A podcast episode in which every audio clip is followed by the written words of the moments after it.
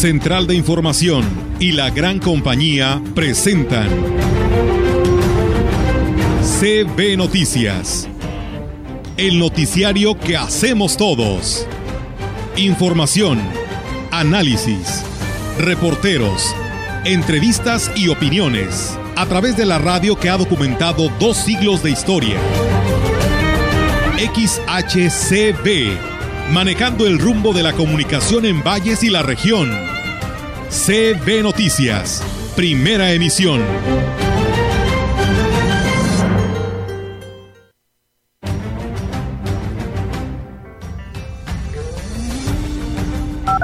se veía como un sueño nada más, se veía la planeación y pues hoy muy contentos de que sea precisamente en este nuestro bello municipio.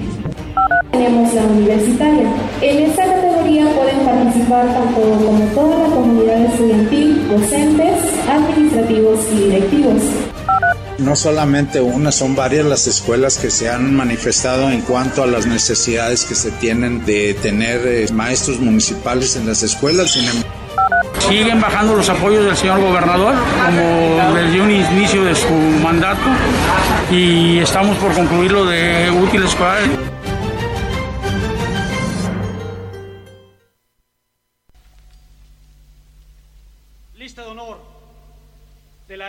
Escuela Naval, José Azueta. ¡Murió por la patria! Virgilio Uribe. ¡Murió por la patria! del heroico Colegio Militar, Teniente Juan de la Barrera. ¡Murió por la patria! Alumnos, Francisco Márquez. ¡Murió por la patria! Fernando Montes de Oca. ¡Murió por la patria! Juan Escutia. ¡Murió por la patria! Agustín Melgar. ¡Murió por la patria! Vicente Suárez. ¡Murió por la patria!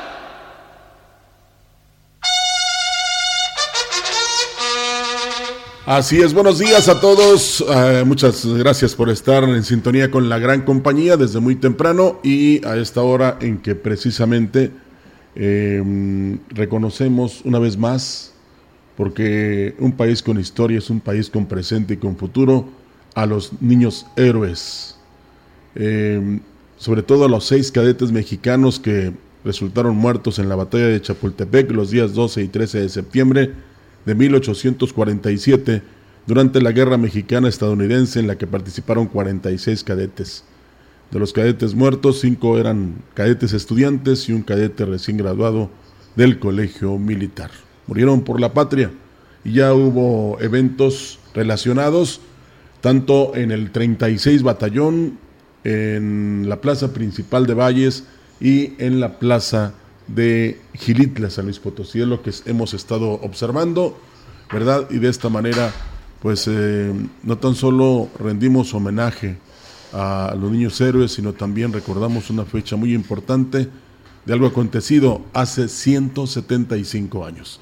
Olga Lidia Rivera, ¿cómo estás? Buenos días. ¿Qué tal, Rogelio? Buenos días. Buenos días a todo nuestro auditorio de la gran compañía. Pues bienvenidos sean a este espacio de noticias, reiterarles para que se queden con nosotros en esta fecha tan importante como tú lo acabas de mencionar, Roger, y que pues bueno, desde temprana hora pues todas estas actividades en, por parte de las autoridades municipales en el 36 Batallón y desde temprana hora en la plaza principal con los honores por parte del presidente David Medina. Así es también un día como hoy eh, se instala el Congreso en, Chimpal, en Chilpancingo, eh, un día como hoy, pero del año 1813. Sí. Así es que, eh, pues ojalá y que los jóvenes, los, sobre todo los que van a la escuela, eh, no en estos momentos, sino que desde muy temprano, eh, tengan a bien observar y conservar, ¿verdad?, este reconocimiento que se hace a los niños héroes. No estamos ya en esa época, no es ya, este, digamos, seguir este ejemplo, pero sí, este, vaya, comprender y entender que ellos dieron la vida por la patria y defendieron nuestro lábaro patrio. Hoy, que muchos, incluso hasta la constitución, han este, violado, han hecho de ella lo que han querido, pues eh, es digno de mencionar a estos niños héroes. Y es, es el, eh, digamos, fue lo posterior, Olga, eh, a precisamente el inicio de la independencia, que fue en 1810. Y hubo otro evento en 1862, pero este, digamos, después de, los niños héroes que defendieron precisamente a la patria eh, de la invasión estadounidense, en 1862 el general Ignacio Zaragoza, con un grupo de valientes, defendió también a nuestro país, pero de la invasión francesa.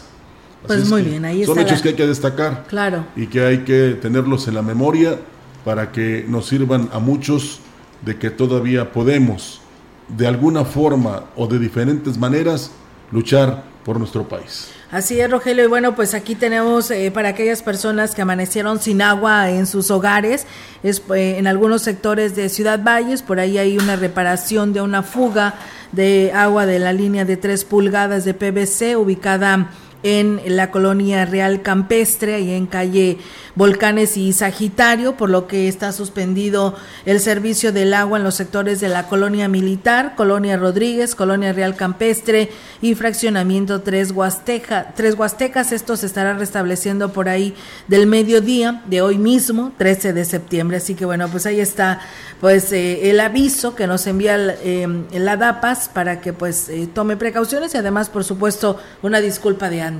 Así es, vamos a comenzar con la información y recuerden niños jóvenes, ustedes, ustedes sean héroes en la casa, en la escuela, en donde quiera que tengan que realizar una labor importante ahí, conviértanse en héroes también. Iniciamos con las noticias al ritmo de guapango y enmarcado en los aromas del zacahuil, los bocoles y la cecina. El presidente municipal Cuauhtémoc Valderas Yáñez presentó en la capital del estado la emblemática vigésima quinta edición del Festival de la Huasteca, que se desarrollará del 22 al 24 de septiembre en Aquismón. El alcalde Valderas Yáñez estuvo acompañado por el gobernador José Ricardo Gallardo Cardona y los representantes estatales de Cultura y de Turismo, quienes resaltaron la importancia del evento e invitaron a asistir. El gobernante aquismonense se dijo privilegiado de gobernar uno de los municipios más bellos del país. Se veía como un sueño nada más, venía la planeación y pues hoy muy contentos de que sea precisamente en este nuestro bello municipio. Que sea precisamente nuestro bello municipio de Aquismón. Yo lo puedo presumir, uno de los municipios más bellos a nivel nacional, con mucha tradición, cultura, gastronomía y muchas cosas que ofertar. El Festival de la Huasteca reúne las principales manifestaciones artísticas y culturales de Hidalgo, Puebla, Querétaro, San Luis Potosí, Tamaulipas y Veracruz, o sea, los que tienen huastecas, y aglutinará por lo menos a tres centenares de asistentes lo que de manera complementaria significará una importante derrama económica. Lo decíamos, este festival no es de Aquismón, es de la Huasteca, es de los huastecos y por supuesto están todos invitados y van a ser todos bienvenidos a nuestro municipio. Ya estamos listos para recibirlos, recibir a todo el que quiera acudir a este gran festival. Enhorabuena, pues muchas felicidades, secretaria, por eh, llevar a cabo este evento. Es un honor para Aquismón y tiene toda la razón el presidente Olga, porque el beneficio no nada más es para el municipio mágico, sino para todos los que están alrededor, que podríamos contar que, por ejemplo, aquí podrían, en Valles, podrían hospedarse, ir a almorzar, a comer o a cenar, dependiendo del tiempo. Eh, a, lo, a, mejor también tienen oportunidad de visitar algún paraje de los que se cuenta y así pueden extenderse a Tancanguitz, a Gilitla, a Asla de Terrazas, a Matlapa, a Tamazunchale Atamuina, Ébano y por supuesto la Puerta Grande que es Ciudad Valles. Y además eh, la derrama económica que va a dejar este festival.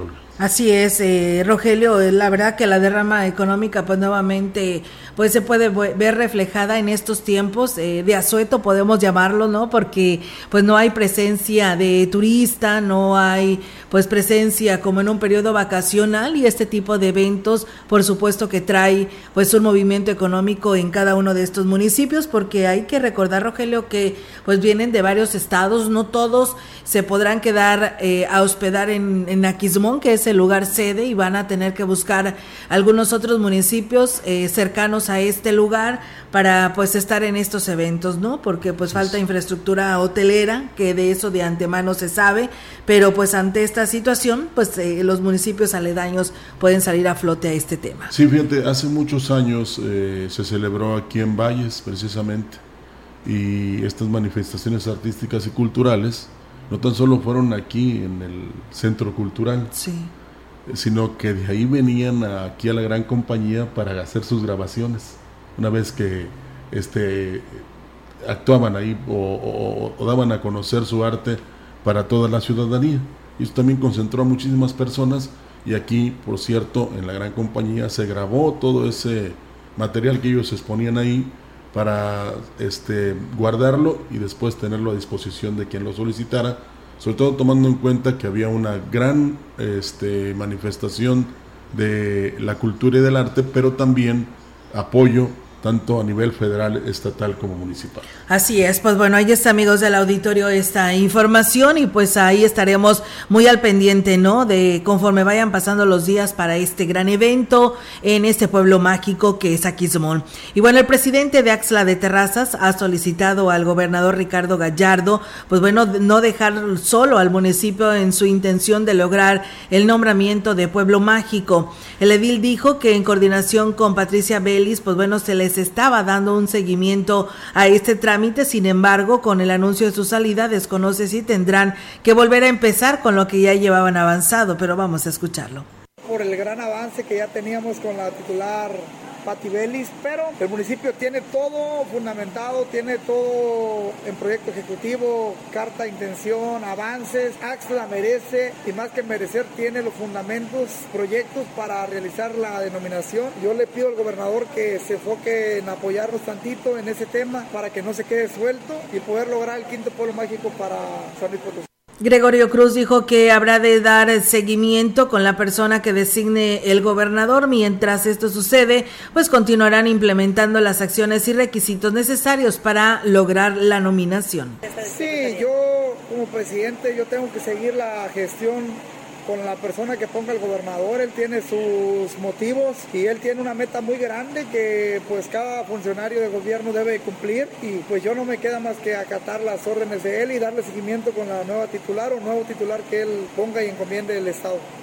Fíjate, y así como hemos visto el colorido de Asla de Terrazas, Olga, eh, quería mencionar yo la gráfica que me tocó ver de la plaza de San Antonio, que bien se ve es un atractivo, pues no tan solo fotográfico, sino que te invita a que, que visites este municipio porque está llena de colores. Sí, muy colorido. No de colorido porque pues eso eh, tendría que estar una gran cantidad de personas ahí, pero de colores sí. Sí. Todos, la presidencia, los escalones, la placita que tienen ahí, se ve muy bonita, ¿eh? Sí. Muy bonita. Parece que ahora cada temporada de alguna festividad importante, como que los ayuntamientos le echan ganas, ¿no, Rogelio? Porque pues ya ves que ahora lo vivimos en, en Chantolo, en Navidad, donde las plazas, la verdad, lucen esplendorosas, que llaman la atención y pues más de alguno dice, yo quiero ir a visitar este municipio. Claro, y es que después de esta etapa de eh, reconocer lo que hicieron los héroes que nos dieron patria y libertad, pues ya prácticamente estamos este, en el camino de la ruta del Chantolo. Sí en la cual la gran compañía ha sido no tan solo promotora, sino también eh, protagonista, porque pues aquí se ha difundido todo eso, no desde ahora, ¿eh?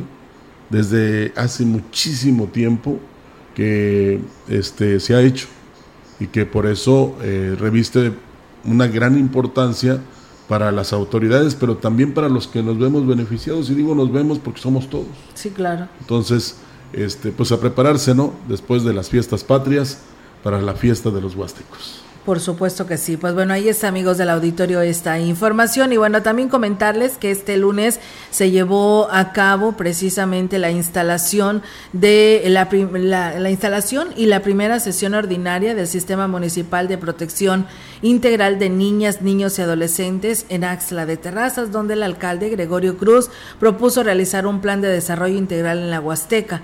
El presidente estuvo acompañado por la maestra Carmen Rebeca García, secretaria ejecutiva estatal de Simpina, e Hidalgo Santiago Vázquez, secretario ejecutivo de Simpina Municipal, quienes reconocieron el trabajo de la actual administración en beneficio de la niñez y la juventud de Axla de Terrazas. Por su parte, la presidenta del DIF, Ninfa Raquel López Rivera, dijo que existe el compromiso con los niños y jóvenes del municipio, por ello continuarán llevando a las comunidades pláticas preventivas, apoyando su desarrollo y dándoles voz. Aquí se celebró el día de hoy, ya tendremos más información posteriormente.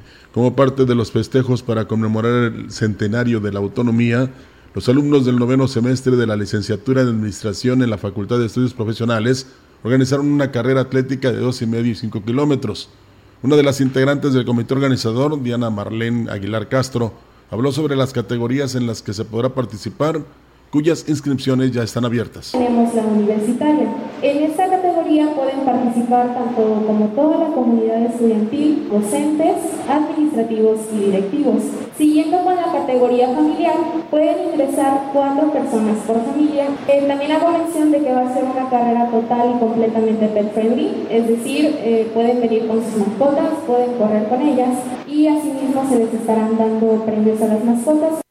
Además, lo que se recaude se invertirá en la fiesta de graduación de los mismos jóvenes, por lo que al término de la competencia habrá más actividades, señaló otro de los organizadores, Marco Antonio Trejo Chávez. Contaremos también con la presencia de la Bachubal Universitaria, las señoritas de las bastoneras universitarias, también como un show de botargas. Para terminar tendremos una pequeña kermés donde podrán degustar diferente comida. Es muy importante aclarar que contaremos con el apoyo de la Policía Municipal y de la Cruz Roja Mexicana que estarán salvaguardando la vida de todos nuestros participantes durante el trayecto de la carrera. Cabe mencionar que la carrera universitaria se llevará a cabo el próximo 25 de septiembre a las 8 de la mañana. El acceso principal de la facultad será la salida y meta, mientras que el recorrido por la avenida Universidad será hasta la Comisión Federal de Electricidad, arteria que estará cerrada al tránsito vehicular. En la opinión, la voz del analista, marcando la diferencia, CB Noticias.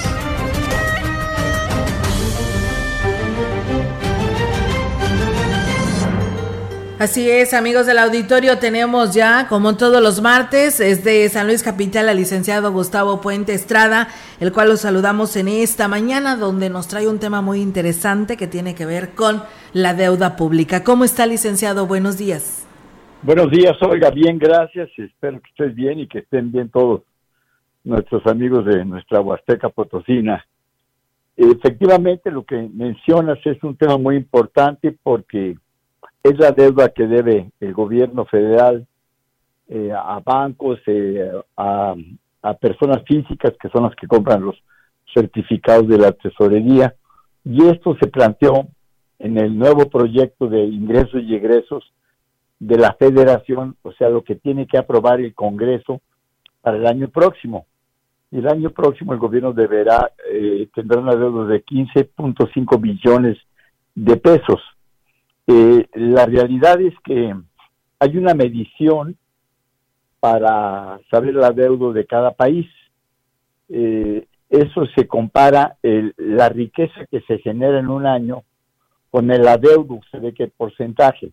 Estados Unidos es el país que en porcentaje más debe, debe el 120% de su riqueza que genera cada año. México es el 49% que aún así es alta, aunque se diga que no lo contrario. Pero eh, para esto hay varios factores. Primero, los intereses que se han estado renegociando de toda la deuda que viene de hace muchos años. Esos intereses cada día son más caros porque la situación económica del mundo y del país, por supuesto, ha cambiado. el gobierno eh, emite un, un, bono que uno puede comprar, un certificado que se llama CETES, certificado de tesorería, y le dan a uno, una tasa de interés. A principios de este año, 2022, se pagaba el 5% al año. Y el año que entra, el 2023, tiene estimado que se pague el 8.5 porque los intereses han subido, porque la inflación ha subido, las tasas base de los gobiernos han subido y eso nos va a costar más lo que vamos a pagar de lo, de lo que debe México. Pero si promediamos los 15.5 billones que debemos, que debe el país, que debemos los mexicanos, pues nos da un promedio de 118 mil pesos cada mexicano. Y esto se ha incrementado en los últimos cuatro años mucho. En los últimos cuatro años ha aumentado el, perdón, el 46%. ¿eh? O sea, ahora vamos a pagar 118 mil cada uno. Y dentro de esos adeudos hay algo muy importante que es el, eh, el FOAPROA. Es aquel eh, que ahora se le llama IPAB, le cambiaron el nombre, pero es lo mismo. Eh, aquel instituto que se fundó en el 1992 para, de protección al, ahorrador. En eh, diciembre del 94 se tuvo una devaluación muy severa que duró mucho tiempo y esto hizo que el gobierno federal condonara los adeudos a la banca y el gobierno los pagó de 600 créditos, los 600 créditos más grandes que tenían empresas y personas a, la banca. El total de créditos eran 60 mil y el gobierno nada más condonó 600, pero esos 600 que pagó el gobierno a nombre de ellos eh, eran el 90% del dinero. 600 créditos era el 90% del dinero y eso nos creó un adeudo pagadero a 40 años de 100 mil millones de dólares. Fue un, un atraco vil, esa es la realidad, porque entraron eh, eh, muchas empresas, políticos, empresarios a esto, que realmente el dinero no lo habían utilizado en sus negocios o en los proyectos a los que habían, para los que habían pedido el dinero, sino que lo sacaron, lo tenían ya afuera por otro lado, y nosotros los mexicanos lo estamos pagando. Y sin embargo, al resto, a todos los eh, 59 mil eh, empresas micro, pequeñas y medianas que debíamos dinero a los bancos, nosotros sí tuvimos que pagarlos y vender bienes y propiedades. Muchas empresas, negocios cerraron porque el FOAPRO nada más protegió a los que lo hicieron muchos políticos entraron, esa es la realidad, y muchos empresarios hicieron fraudes, un exgobernador de un estado eh, también entró en ello y, varios más. Pero la realidad es que lo vamos a tener que pagar y junto con ello también vamos a tener que pagar eh, los adeudos que tiene constantemente y que siguen creciendo Pemex y la Comisión Federal de Electricidad. De tal forma que en el futuro eh, se tendrá que pagar más impuestos, esa es la verdad, y recibir menos beneficio del gobierno porque se está pagando eh, ese dinero que se está eh, pagando en impuestos, pues va a ir para el pago de la deuda, para el pago de los intereses. Sí debemos mucho, no hay realmente auditorías serias, bien llevadas, sin, sin tomar en cuenta compromisos e, y condiciones, para saber en qué se utilizó eh, todo ese dinero que se pidió en cada uno de los gobiernos federales y, y de los estados y municipios, porque ese dinero indebidamente lo estamos pagando todos los mexicanos y estamos dejando de recibir eh, beneficios como medicinas, carreteras, eh, escuelas. El adeudo sí es muy grande, vamos a tener que estar pagando más y creo que esa es una mala señal de que todavía venimos cargando malas administraciones de muchos años y parece que no se va a hacer nada en esta. Y se endeuda el gobierno, licenciado, pero pues uno tiene que pagarla. Se habla de 118 mil pesos que va a deber cada mexicano, pero nos alivia un poco, y lo escuchaba usted la semana anterior, de que está proponiéndose en el presupuesto, si repito, válgame la repetición, de que el barril de petróleo eh, se está eh, tomando en cuenta en 65 dólares y si aumenta a 100 mil, o sea, si lo vendemos a 100 mil, pues ya la hicimos, ¿no? Tomando en cuenta que Pemex es de todos los mexicanos.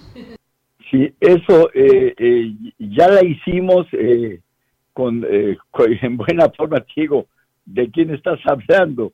Porque la realidad es que cuando eso pasó en un presidente hace como unos 20 años, ese excedente que dice ahora el, el, gobierno calcula el petróleo a 68 dólares, ok, se va a vender a 100, sobran 22, el gobierno federal no tiene que dar cuenta a dónde va a llevar ese dinero, curiosamente. Y entonces los que la van a hacer, pues como en aquel momento se fueron, fueron los gobernadores amigos del presidente en turno, porque se les dio todo ese dinero para sin proyectos, en qué lo gastaran. Decía, ten dos mil millones de pesos, ten cinco mil millones de pesos o, o diez mil, sin tener algún proyecto, sin saber en qué los iban a gastar. Y eso se prestó a muchísimos, muchísimo desorden y eh, sin que me conste, pero debió haber habido mucha corrupción ahí y ese es el riesgo que pueda pasar porque el precio del petróleo eh, se está manteniendo arriba de los 85, 88 dólares y posiblemente suba ahora que viene el invierno, porque los países, eh, lo platicamos la semana pasada, como tú bien lo mencionas, eh, la semana pasada, eh, que los países productores de petróleo, la OPEP, está, está empezando a bajar eh, semanalmente 100 mil eh, 100 mil barriles eh, por semana. Eso quiere decir que va a haber menos petróleo, van a aumentar los precios porque hay menos producto y, y se viene el invierno, ¿eh? se viene el invierno y eso va a afectar muchísimo y nuestro petróleo a lo mejor va a 100 dólares el barril, eso es, eso es cierto. Y el dinero que nos debe beneficiar es un truco que han utilizado muchos presidentes. Y esto puede suceder y sería muy malo porque el país requiere dinero para apoyar a los micro, pequeños y, pe y medianos negocios, agrícolas, ganaderos, comerciales, industriales. Todos requerimos de un apoyo porque si no va a continuar el desempleo y la economía no va a crecer con una alta inflación que tenemos, aunque se diga lo contrario. Muy bien, licenciado. Pues bueno, mientras tanto, los mexicanos a disfrutar de esta fiesta, ¿no? Las fiestas patrias y pues bueno, a pensarlo dos veces, ¿no? Lo que se vaya a invertir para estas fiestas porque pues vienen situaciones y seguirán esta situación económica muy complicada para el país. Ahora, para terminar, nada más eh, un mensaje cierto. Tendremos fiestas patrias. Hoy ya los niños héroes, hoy se festejan, vendrá el 15 y 16 de septiembre. Sin embargo, todos planteamos y todos presentamos problemas.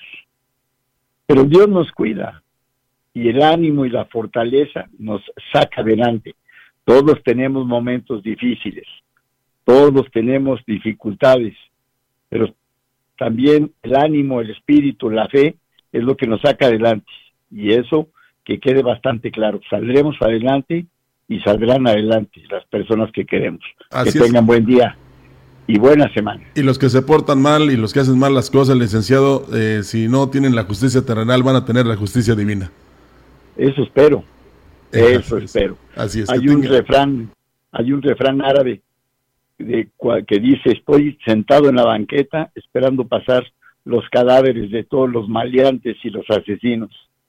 Eso es cierto. Que Vale. tengan buen día. Buen día. Buen día, licenciado, también para usted. Gracias por su participación en este segmento de la opinión. Pues bueno, ahí está Rogelio, ¿no? Sí, Muy buen análisis, ¿no? De esto de, de la deuda, que la verdad, este, ahorita que están en análisis con esto del presupuesto, pues a ver si toman en cuenta y consideran toda esta situación. Pero ahí es responsabilidad de los diputados y Pues sí, senadores. pues sí. El, el hacer las observaciones, oye, estamos de acuerdo, vamos a aumentar la deuda para poder pagar los intereses que son muy altos, pero cuando el petróleo se venda a 100 dólares, tú lo estás proponiendo 65, los 35 que sean precisamente para, Para- seguir abonando esa deuda y bajarle. deuda, Claro. Pero no es así. Y luego ya se les echó la culpa a los gobiernos anteriores.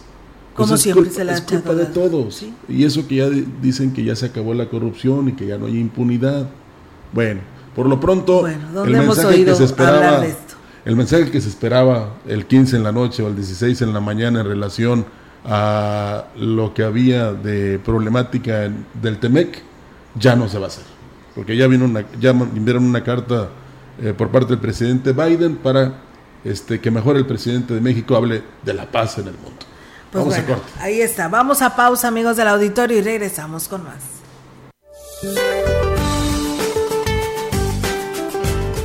Durante este día, un canal de baja presión sobre el Golfo de México hacia el sureste del país, en interacción con la vaguada monzónica que se extenderá muy próxima a las costas del Pacífico Sur mexicano y con una zona de baja presión con probabilidad para desarrollo ciclónico frente a la costa de Guerrero, aunado a la entrada de humedad del Mar Caribe, originarán lluvias de fuertes a muy fuertes en el sur y sureste del país, siendo lluvias puntuales intensas en Veracruz, Oaxaca y Chiapas. Al mismo tiempo, un canal de baja presión que se extenderá a lo largo de la Sierra Madre Occidental hasta el centro del territorio mexicano, en combinación con el ingreso de humedad del Océano Pacífico e inestabilidad en niveles altos de la atmósfera, ocasionarán chubascos y lluvias puntuales fuertes en el noroeste, norte, occidente y centro del territorio nacional, incluyendo el Valle de México, así como lluvias muy fuertes en Nayarit, Michoacán y Guerrero. Por otro lado, un frente frío continuará muy cerca del noreste de México y ocasionará lluvias aisladas y rachas de viento de hasta 60 km por hora en dicha región. Finalmente, continuará el ambiente vespertino caluroso sobre entidades del noroeste, norte y noreste de la República Mexicana, así como en los estados del litoral del Océano Pacífico y la península de Yucatán. Para la región se espera cielo despejado a medio nublado, con posibilidad de lluvia débil a medianoche. La temperatura máxima para la Huasteca Potosina será de 32 grados centígrados y una mínima de 21.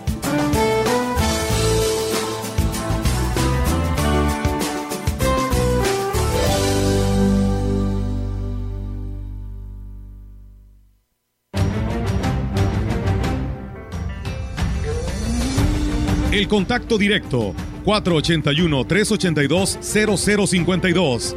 Mensajes de texto y WhatsApp al 481-113-9890 y 481-113-9887. CB Noticias. Síguenos en Facebook, Twitter y en lagrancompañía.mx.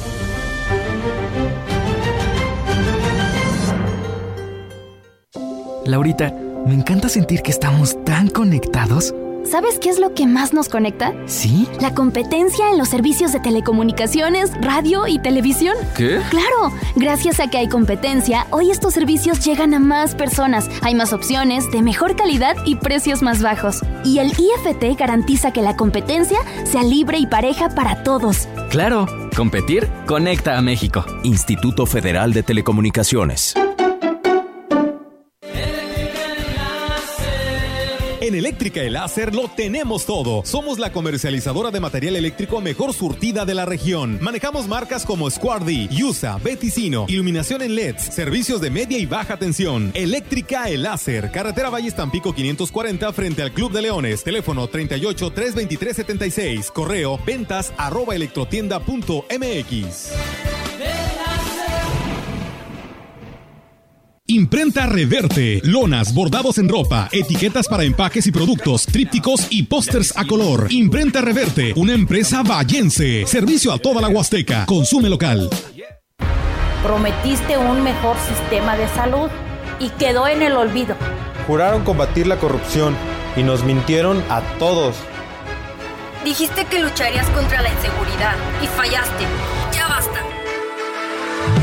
Potosinos tenemos memoria. Con más de 20 años en San Luis Potosí, en Conciencia Popular somos una voz crítica y siempre estaremos contigo. Somos el partido de los potosinos. Somos de casa. Somos la neta. Conciencia Popular. Gracias al diálogo, el entendimiento y la búsqueda de acuerdos, cuatro de cada cinco votaciones en la Cámara de Senadores se logran por unanimidad. Así se legislaron mejoras en salud, seguridad social, movilidad y seguridad vial, igualdad de mujeres y hombres, trata de personas, violencia familiar y protección a los derechos de las víctimas. Todas por consenso. El diálogo sí funciona. Senado de la República. Sexagésima quinta legislatura.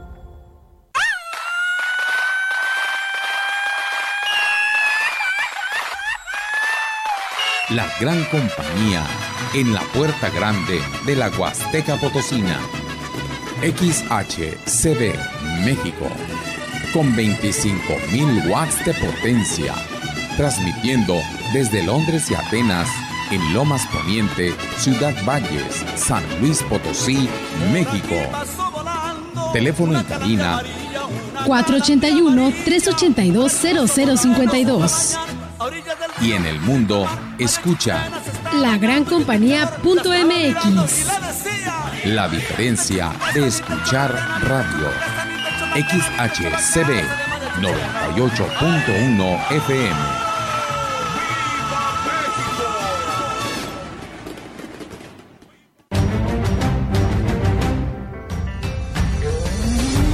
Continuamos. CB Noticias.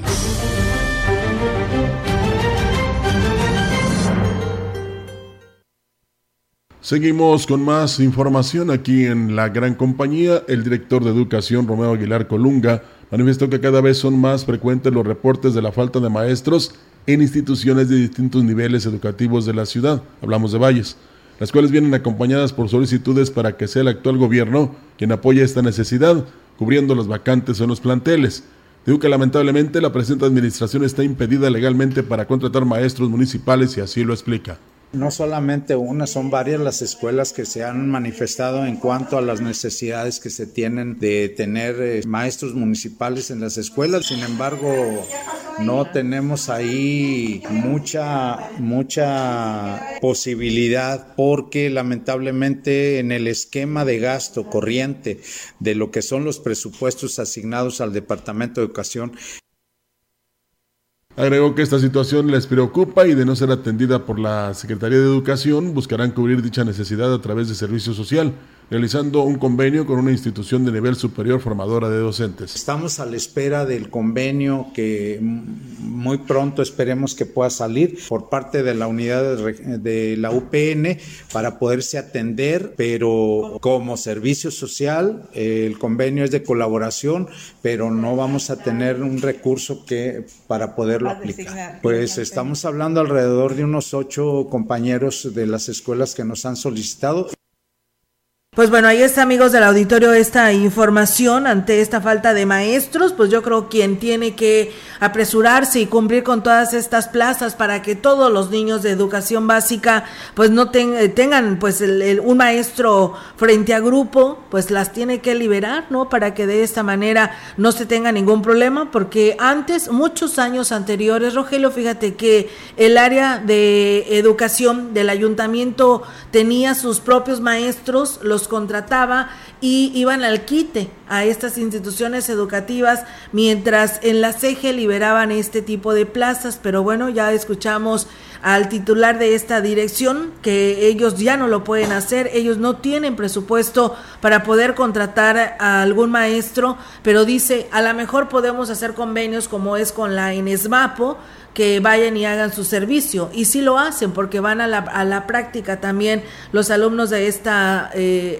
este, escuela normal de estudios, pero este, pues eso es nada más como practicantes, no pueden quedarse frente a un grupo porque todavía no tienen esta capacidad o la preparación para tener eh, la responsabilidad de los niños y llevar su ciclo escolar. Ellas van, practican, pero el maestro que está de titular pues les va enseñando en la práctica. Sí, por eso no se entiende lo que se dice y lo que se hace, porque es muy diferente, ¿verdad? Ojalá que con la asunción de la nueva secretaria de Educación Pública a nivel federal cambien las cosas, Olga, porque eh, ya lo dijo el señor presidente en su informe, la educación no es un privilegio, es un derecho. ¿Y quiénes tienen que dar esos derechos? Los gobiernos. Sí, así, de sencillo. Pues bueno, fíjate que la carga horaria de los estudiantes del CEBETS 46 para los alumnos del primer semestre es menor a la que tenían los de tercero. Por ello, es por lo que hay grupos que tienen un día de la semana libre y otros en lo que son menos, menos horas en el plantel. El director Hugo Chagoya Chantac explicó la dinámica de estudio que tienen los jóvenes. Nosotros somos, una escuela equivalente en, donde parte del componente propedéutico, que es lo que se da en todas las escuelas de nivel medio superior, pues el componente profesional, que son materias afines de las especialidades que, que aquí se ofertan. Se empiezan a dar a partir de, segundo semestre. Entonces es por ello que algunos grupos no tienen clases el viernes. Hay un grupo también que no viene el lunes porque así está su, su horario. 22 horas se, se reparten en la semana, ¿no? No obstante, hay 36 horas clase que no tienen cubiertas por la ausencia de maestros. Se trata de lo que es la materia de inglés, pero es un tema que está fuera de su alcance, así lo agregó el director del plantel 40. Es cierto, tenemos ahorita o estamos en espera de la llegada de, un maestro o dos maestros, todo depende de cómo se asignen las plazas. Hoy en día, pues los procesos de contratación no dependen de, del plantel, no dependen de la dirección, sino es un proceso que, que emite o lleva a cabo la UCICAM. A través de una convocatoria se invita a participar a todo aquel que, que desee ingresar a, a educación media superior como docente. Bueno, aquí la diferencia puede ser en que si cobraron por esas clases de inglés, que en otras instituciones, sobre todo a nivel superior, sí te cobran el, semestre y el libro. Y, por supuesto, eh, hay maestros asignados que pueden dar clases o presenciales o virtuales, dependiendo de cómo se acomoda. Vamos a ver qué sucede finalmente después. La situación económica es el principal motivo que impide a los jóvenes de la región aprovechar el programa de intercambio estudiantil con otros países principalmente por los gastos de mantenimiento. El director de la Facultad de Estudios Profesionales, Isaac Lara Azuara, declaró que recientemente se reactivó el programa de manera presencial, tras dos años en los que fue virtual. Sin embargo, tienen alrededor de tres años que no hay participación de los jóvenes. Vamos a esperar a que cierre la convocatoria y ojalá sí tengamos participación de algunos de los muchachos. La universidad sí apoya en cuanto a la cuestión de los traslados y la inscripción en la institución receptora, pero sin embargo a considerar el tema de la manutención, ¿no? Y realmente pues nuestra zona es poco los, chicos que participan por estas cuestiones de carácter económico. Si de entrada tenemos esos conflictos no económicos para que eh, persistan, concluir sus estudios aquí, eh, en el tema de movilidad, el Campus Valles de la Universidad Autónoma de San Luis Potosí tiene varias historias de éxito de años anteriores cuando la situación económica lo permitió en los que algunos estudiantes participaron de intercambio a países como España, por ejemplo, agregó el director de la facultad. A Puerto Rico, a países de Sudamérica y de hecho a nivel nacional, ¿no? En la historia de lo que es la movilidad. Y ojalá pudieran existir algún otro tipo de, programas de apoyo, ¿no? Aunque sí las existen por parte de instituciones de la iniciativa privada, pero piden como apoyo una solvencia económica, algo que, que pudiera ellos garantizar, ¿no? Que van a cumplir con su estancia porque no es al 100%. Bueno, pues muchas gracias a nuestro auditorio que se reporta este espacio de noticias. Mira, Rogelio, yo creo que tendremos que investigar porque yo desconozco, no sé si tú hayas escuchado algún comentario al respecto, pero nos dicen que el día de ayer, por ahí de las nueve y media de la mañana, se escuchó un estruendo como una explosión profunda sin ubicar el rumbo que si sabemos algo, esto es allá en la comunidad de Molosco, en el municipio de Gilitla nos preguntan, ¿verdad? Para ver si sabemos algo al respecto. Pues bueno, investigaremos, ¿verdad? Para poderles dar a conocer, porque sí, desconocemos de, de esta situación. Sí, este, pues platicaremos con la gente cercana ahí, la que vive ahí en Giritla. Con las mismas corporaciones. Tenemos algunos contactos. Claro, ya, ya, les di la clave, luego todos van a decir lo mismo. Como anoche que decían que ovnis, no, es, es el tren de el, el, tren satelital que se llama, ¿verdad? De Elon Musk precisamente unos satélites que van a permitir una mejor este, recepción de las señales digitales y que pues era algo normal, nada más que muchos, ay, que los ovnis, nada. Sí. No, no, no, luego, luego, ¿no? En las redes sociales todo el mundo publicando estas imágenes de que decían que eran ovnis. Sí, por eso nosotros eh, de una manera seria y responsable eh, vamos a ver qué fue lo que originó. Te puedes imaginar que puede ser un reacomodo de la Tierra, Olga, eh, en la sierra, donde incluso está el Cerro de la Silleta. Pero este, después le tendremos la información. Así es, muchas gracias a Oscar Álvarez, que también por aquí nos pide un saludo para la señora Evelia de la colonia Santa Lucía, de parte de Oscar Álvarez Valdés de San Luis Potosí, y Dios les bendiga. Y también gracias a Juan Dani y a todos ustedes que nos siguen. Vamos a ir a una nueva pausa y regresamos.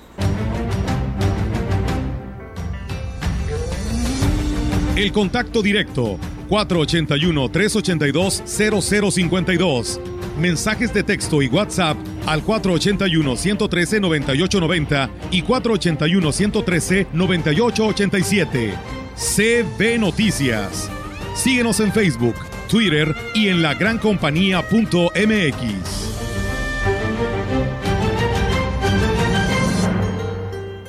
Lo mejor de México está en Soriana. Aprovecha que el aguacate Hass está a 36.90 el kilo. Sí, a solo 36.90 el kilo. Y la sandía con semilla a 7.80 el kilo. Sí, a solo 7.80 el kilo. Martes y miércoles del campo de Soriana. Solo 13 de septiembre. Aplican restricciones.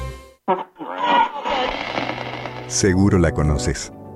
te dice las palabras correctas cuando las necesitas. En momentos difíciles nos ha orientado y reunido. Diario te emociona con alguna canción y siempre te dirá la verdad.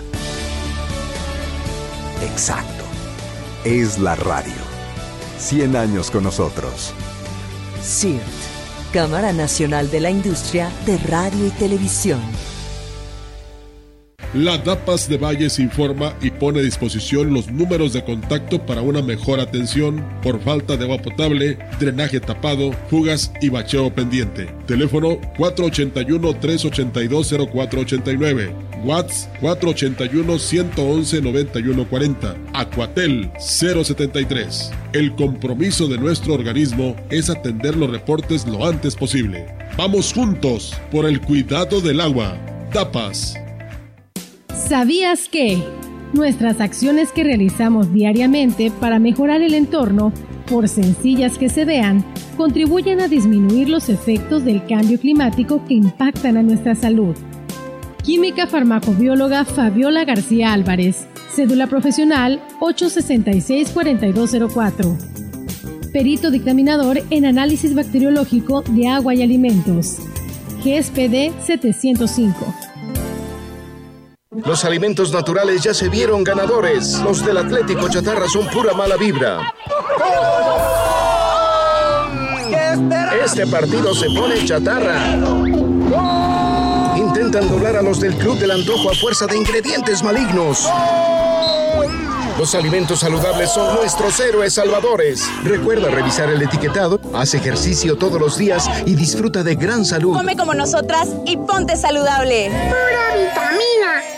Ven al Carpazo Patrio de Foli este fin de semana y aprovecha todas las ofertas y promociones que tenemos para ti en todos los muebles, línea blanca, colchones y electrónica. Cinco únicos días, no te lo puedes perder, porque en Foli estrenar es muy fácil.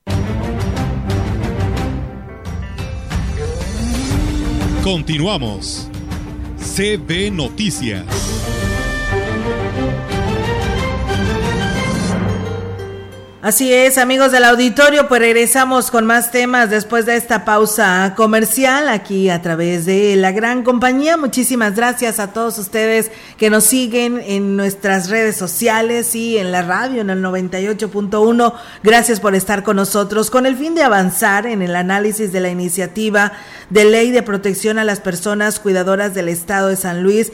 Este el día de ayer fue cuando se realizó la mesa de trabajo donde participaron diputadas e integrantes de la Comisión de Derechos Humanos e integrantes de la Asociación Civil ERO y el titular de la Secretaría de Desarrollo Social y Regional, Juan Ignacio Morquecho, y representantes de diversas secretarías estatales. La diputada Gabriela Martínez, presidenta de la Comisión de Derechos Humanos, señaló que en esta primera reunión se logró visibilizar la labor de las personas cuidadoras y la problemática que viven en sus empleos y para que sus familiares reciban atención médica. Precisó que tanto el titular de SEDESORE como los representantes de las Secretarías de Trabajo y Previsión Social, Desarrollo Económico y Social, Salud, Educación de Gobierno y del Sistema Estatal DIF, el Instituto de las Mujeres del Estado, eh, la Secretaría General de Gobierno y la Comisión Estatal de Derechos Humanos y el CIFIDE presentaron sus opiniones respecto a esta iniciativa y se acordó trabajar de una manera coordinada con las organizaciones para apoyar en la inclusión en algunos programas ya existentes como son precisamente los apoyos a las madres solteras y el apoyo en temas laborales, entre otros. Indicó que en el interior del Congreso, a través de las diferentes comisiones, se estará trabajando en el análisis de esta iniciativa para incorporar la figura de cuidador en la legislación, además de que por el tema que trata deberá de ser sometida a consulta a personas con discapacidad. Detalló que no existe un censo oficial de personas cuidadoras, por lo que es importante que las autoridades inicien con estos trabajos. La iniciativa propone la creación del Sistema Estatal de Cuidados como un conjunto de dependencias públicas que deberán desarrollar acciones, programas y políticas públicas. Eh, la presidenta de la directiva del Congreso del Estado, diputada Yolanda Josefina Cepeda Chavarría, afirmó que la implementación de la urna electrónica en los procesos electorales será fundamental para fortalecer la democracia ampliando la participación ciudadana. al asistir a la jornada Voto e Inclusión del Consejo Estatal Electoral y de Participación Ciudadana, con la participación de especialistas en la materia, se realizó la presentación de la urna por parte de autoridades electorales de Jalisco, la cual consideró representa la evolución en los procesos de elección. San Luis Potosí tiene una ley electoral de avanzada y está construyendo un documento actualizado con la participación de los diversos sectores de la sociedad que han emitido opiniones y propuestas a través de los foros realizados en el Estado, manifestó la legisladora. La diputada Cepeda Chavarría expuso que San Luis es un Estado que genera la participación de todos. Hemos demostrado la apertura y la voluntad para incluir a los ciudadanos, a los ciudadanos en las reformas de diversas leyes y una de las más importantes es la electoral, donde tendremos buenos resultados. Puntualizó que eventos como el organizado por el CEPAC, con la participación de consejeras del INE y de organismos electorales de diversos estados, permiten enriquecer y actualizar los ordenamientos y acciones concretas que generen participación ciudadana. Pues bueno, ahí es amigos del auditorio. También decirles que el delegado de la Secretaría de Desarrollo Social y Regional, Gerardo González Reverte, declaró que están por culminar con la entrega de paquetes de útiles escolares en la región, con el cual se han beneficiado a más de 18 mil estudiantes. Explicó que en, eh, pues en caso de haber alguna familia que no cuente con este apoyo que está otorgando el gobierno del estado, aún puede acudir a las oficinas de SEDESORE para realizar el trámite. Se ve que tienen bastante aceptación, bastante este, empatía con los chicos. Todo lo que es el sector comercial, agradecer el apoyo que se le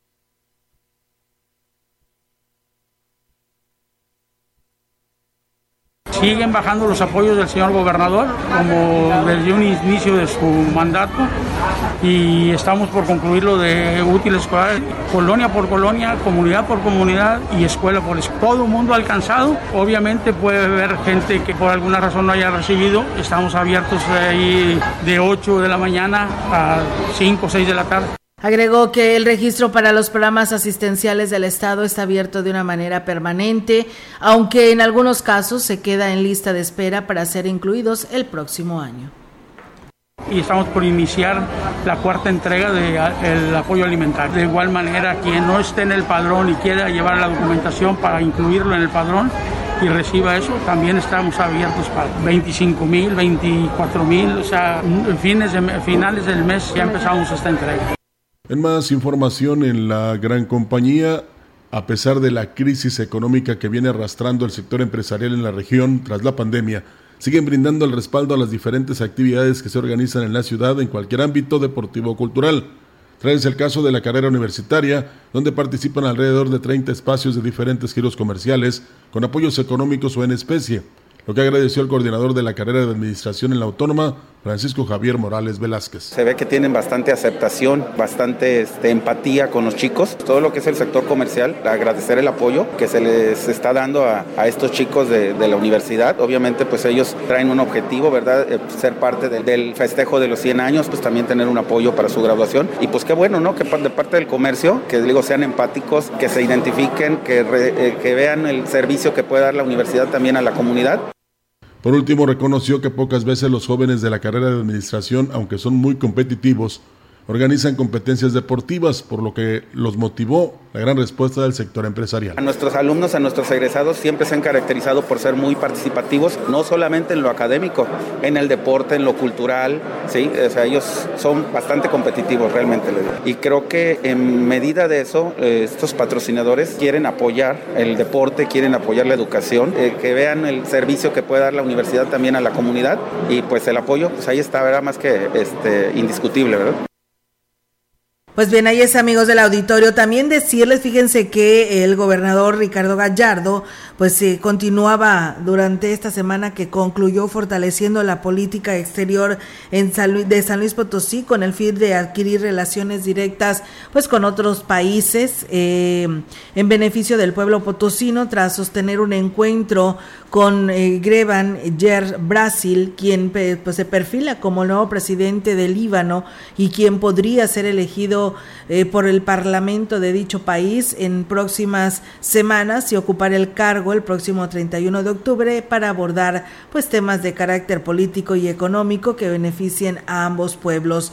El mandatario, mandatario estatal compartió su experiencia política con el también líder del partido político Movimiento Patriótico Libre y le expresó el mejor de los éxitos dentro del momento político que se vive en aquel país además de comentar algunos de los excelentes resultados que se han obtenido en el marco de esta gira de trabajo donde se expuso a diversos representantes de la comunidad árabe las ventajas competitivas que ofrece San Luis Potosí para posibilitar intercambios comerciales, académicos y sociales. Eh, también el asesor del actual presidente Michel Aun mostró un gran interés por San Luis al conocer el, del gobernador Ricardo Gallardo el avance económico y social que la entidad ha experimentado en el pues el primer año de administración y las ventajas competitivas para favorecer la inversión de capitales ya sea en el pleno industrial, en el plano industrial o turístico, por lo que pues bueno, el balance es muy positivo en este primer acercamiento. Incluso se prevé una gira por Europa por parte del gobernador Ricardo Gallardo, eh, precisamente para traer más inversión. El programa La Vereda, que se transmite de los sábados a través de la gran compañía, se tocó el tema sobre los usos y bondades del cultivo de bambú, mismo que fue abordado por Ricardo Ortiz Azuara, conductor del programa, y Ricardo Ortiz Ramírez, ambos amplios conocedores de este tema. Existe en un mundo o en el mundo más de 1500 especies de bambú. En la zona huasteca se puede cultivar muchas de ellas y fue precisamente en esta región en donde se dio origen de la arquitectura con bambú en México. Estamos en un lugar muy importante donde la arquitectura vernácula de la zona se hizo principalmente con dos materiales, que era el otate y la palma. Materiales sumamente renovables, fáciles de transformar, que no se requería maquinaria, digamos, difícil, se podía trabajar con la herramienta más básica y eso durante muchos años nos dejó un legado arquitectónico que a la fecha lo podemos ver incluso en algunas construcciones que tienen más de 100 años años que están en diferentes municipios de la Huasteca. Entonces tenemos un, una historia muy importante, muy eh, relevante en cuanto al uso del bambú. En estos momentos los esfuerzos están enfocados a echar mano del conocimiento ancestral en el uso de esta planta en las nuevas edificaciones, combinándolo con técnicas modernas. El bambú se le conoce como la planta de los mil usos, desde mobiliario, utensilios, herramienta de transporte, incluso se llegaron a hacer aviones de bambú. En la época más antigua, en China, en Tailandia, se llegaron a elaborar incluso armamento de bambú. Entonces, hay todo tipo de usos, principalmente el de la construcción. Pues estamos tratando de ver qué variedades son las que mejor nos están funcionando en la Huasteca, sin dejar a un lado las variedades nativas. Tocó hacer pruebas eh, mecánicas, por ejemplo, al, otate, que es una palabra náhuatl, significa caña maciza. Cuando escuchamos otate no, no está haciendo referencia en sí a una especie de bambú, sino más bien a los bambúes mexicanos. Como resultado de las pruebas que se le han realizado al bambú, se pudo establecer que es una planta óptima para combatir el cambio climático en el mundo. Es todo un mundo nuevo. El bambú ha sido catalogado como la madera del futuro. En el 2020 se hizo una publicación a través de las eh, Naciones Unidas de las, las 10 eh, actividades más importantes para remediar el cambio climático y una de ellas era la producción y uso del bambú. Entonces, Estamos trabajando con lo que viene siendo para mí la madera del futuro y que se viene una revolución con este, con este vegetal. Bueno, ya nada más me gustaría añadir, Olga, que también las hojas convertidas en té te ayuda para el fortalecimiento de los huesos. ¿A poco sí? Sí. Ah, mira, eso sí no lo sabía. Para que sirva.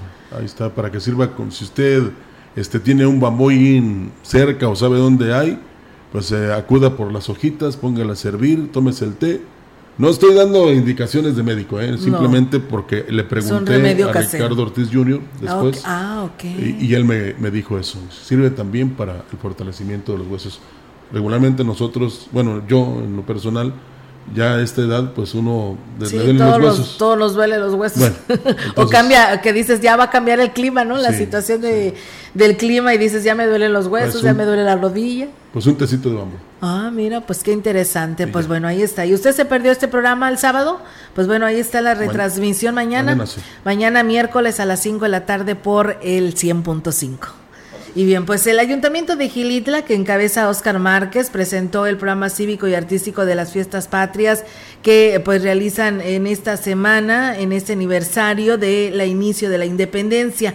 Las actividades pues arrancaron hoy, 13 de septiembre, como todos los ayuntamientos con su acto cívico conmemorativo a la batalla de Chapultepec para recordar el 175 aniversario luctuoso de los niños héroes. Para el día de mañana, 14 eh, de septiembre, a partir de las 4 de la tarde, se realizarán actividades en la plaza principal como la elaboración de papalotes, avalanchas, futbolito tradicional de mesa y lotería tradicional. El día jueves 15 se lleva a cabo un desfile de carros alegóricos que parten de la Escuela Secundaria Benemérito de las Américas, así como carreras de triciclos y costales y los juegos tradicionales que se realizan en la plaza principal, donde más tarde se llevan a cabo el tradicional concurso de la canción. Posteriormente, el brindis y ceremonia al grito de independencia, actividad que concluye con un baile popular amenizado por la banda BLC de Esmiquilpan, Hidalgo. El 16 concluye la semana de las fiestas patrias con el desfile de la independencia por las principales calles, con la participación de las instituciones educativas para terminar con una ceremonia cívica en la plaza principal. Por su parte, el presidente de Huehuetlán hará cuatro ceremonias. Hablamos de que José Antonio Olivares Morales invitó a las autoridades de Chonutzen y San José y para que participen junto con él en esta importante fecha. Primero vamos a entrar, empezar a las 6 de la tarde en Chunsen 2, San José con nuestros amigos de San José. Nos venimos aquí, llegamos a las 10 de la noche al festival de, al desfile de faroles y damos el grito y nos vamos corriendo. Esperamos poder llegar a Huichuayán a las 11 y media a dar el grito. Terminamos con un baile allá en Huichuayán. Ojalá nos puedan seguir a través de nuestras redes sociales el desfile de faroles.